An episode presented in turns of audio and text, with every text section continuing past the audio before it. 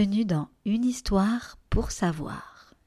Aujourd'hui, nous partons à la découverte des virus en compagnie de Lola. Depuis ce matin, Lola ne se sentait pas très bien. Sa gorge était toute irritée et elle ne faisait que tousser. Quant à son nez, il coulait comme un robinet. Vraiment quelque chose n'allait pas. Reste sous la couette, lui dit son papa. J'appelle le docteur Sucrète, il sera bientôt là. En attendant, repose-toi. Se reposer, voilà qui ne convenait pas du tout à Lola. Pourquoi fallait-il qu'elle soit malade comme ça? Aujourd'hui, justement, elle avait prévu avec sa copine Lily de cueillir des radis, de jouer aux super-héros, de nourrir les escargots et de manger des biscuits. Au lieu de cela, elle était là, dans son lit, avec le nez comme une passoire à remplir des mouchoirs. Heureusement, le médecin arriva rapidement.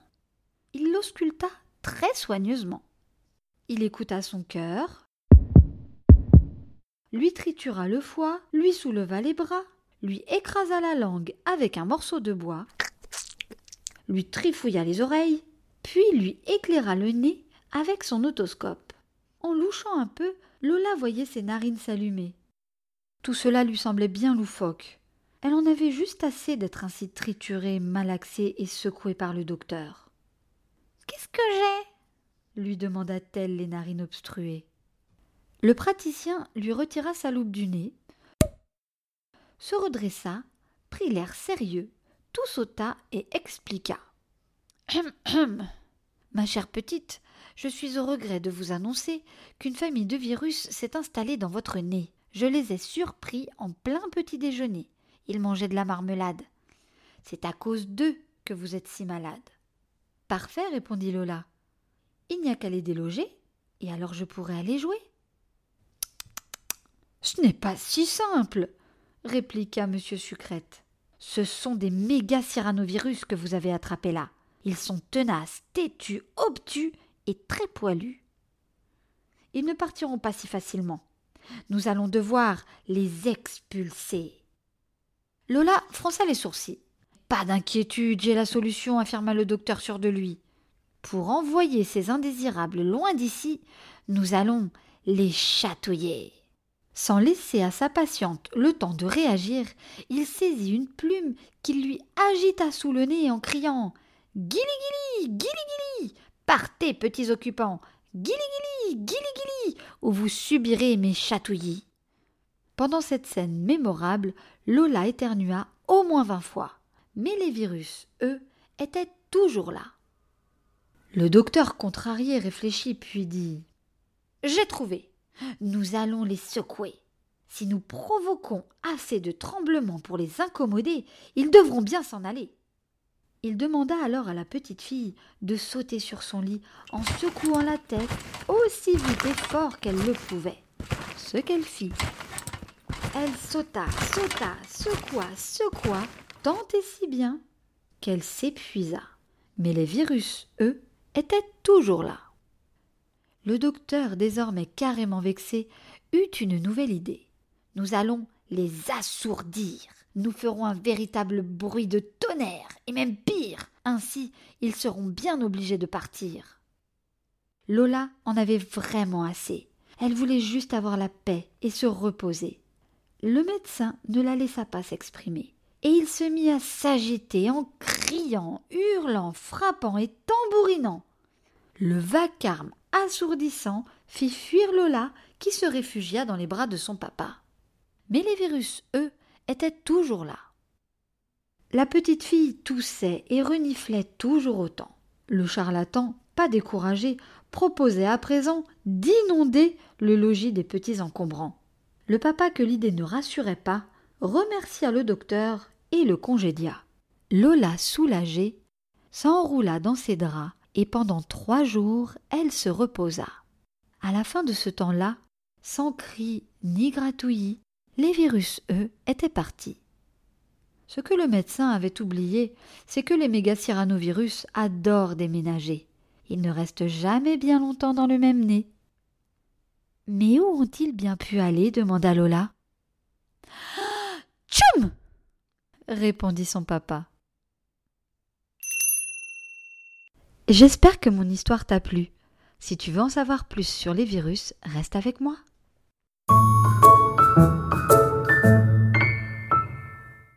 Toi aussi, comme Lola, il t'est déjà arrivé de tomber malade, de tousser, d'avoir le nez qui coule et de ne pas te sentir très bien. Parfois, quand nous tombons malades, les médecins nous disent que nous avons attrapé un virus.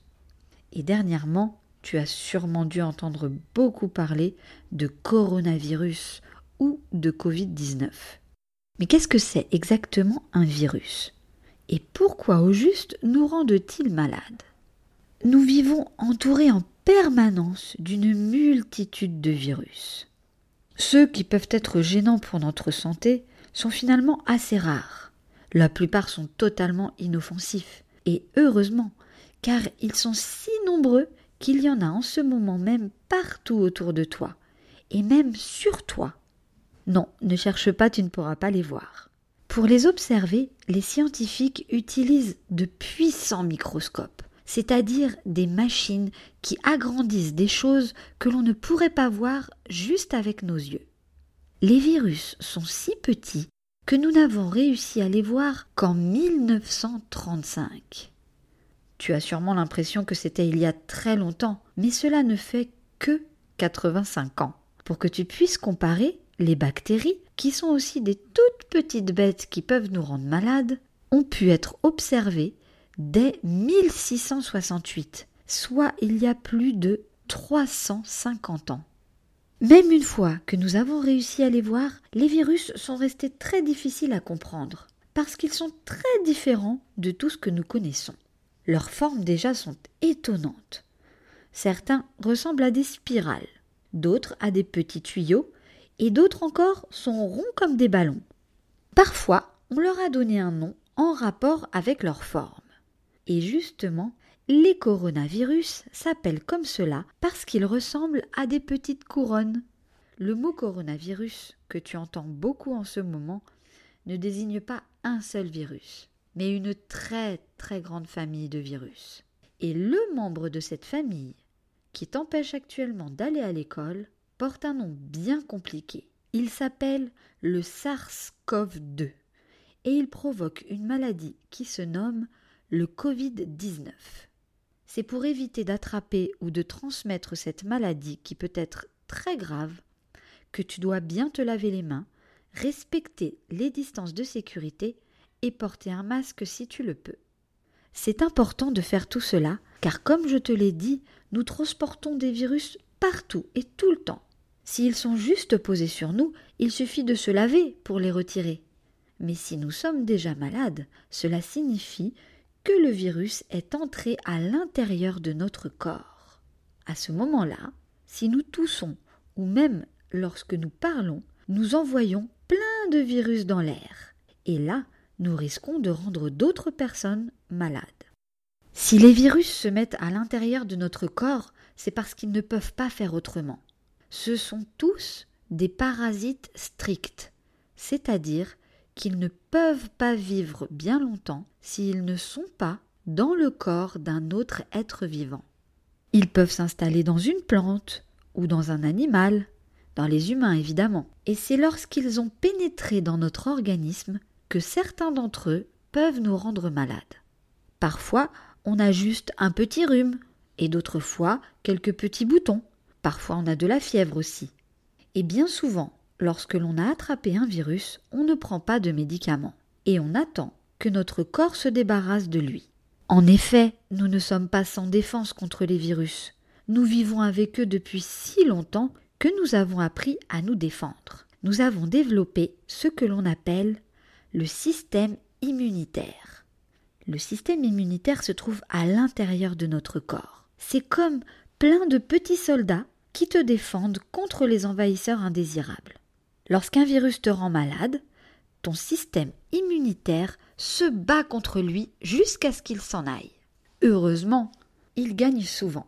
Mais comme je te l'ai dit, la plupart des virus ne sont pas dangereux, et certains sont même très utiles car ils s'attaquent à des bactéries gênantes pour l'homme. Les médecins les ont longtemps utilisés à la place des antibiotiques. Le pouvoir incroyable qu'ont les virus à rentrer dans les plus petite partie de notre corps pourrait même les rendre très utiles pour soigner certaines maladies graves. Mais ça, c'est une autre histoire. Merci d'avoir écouté Une histoire pour savoir. On se retrouve dans une semaine. À bientôt!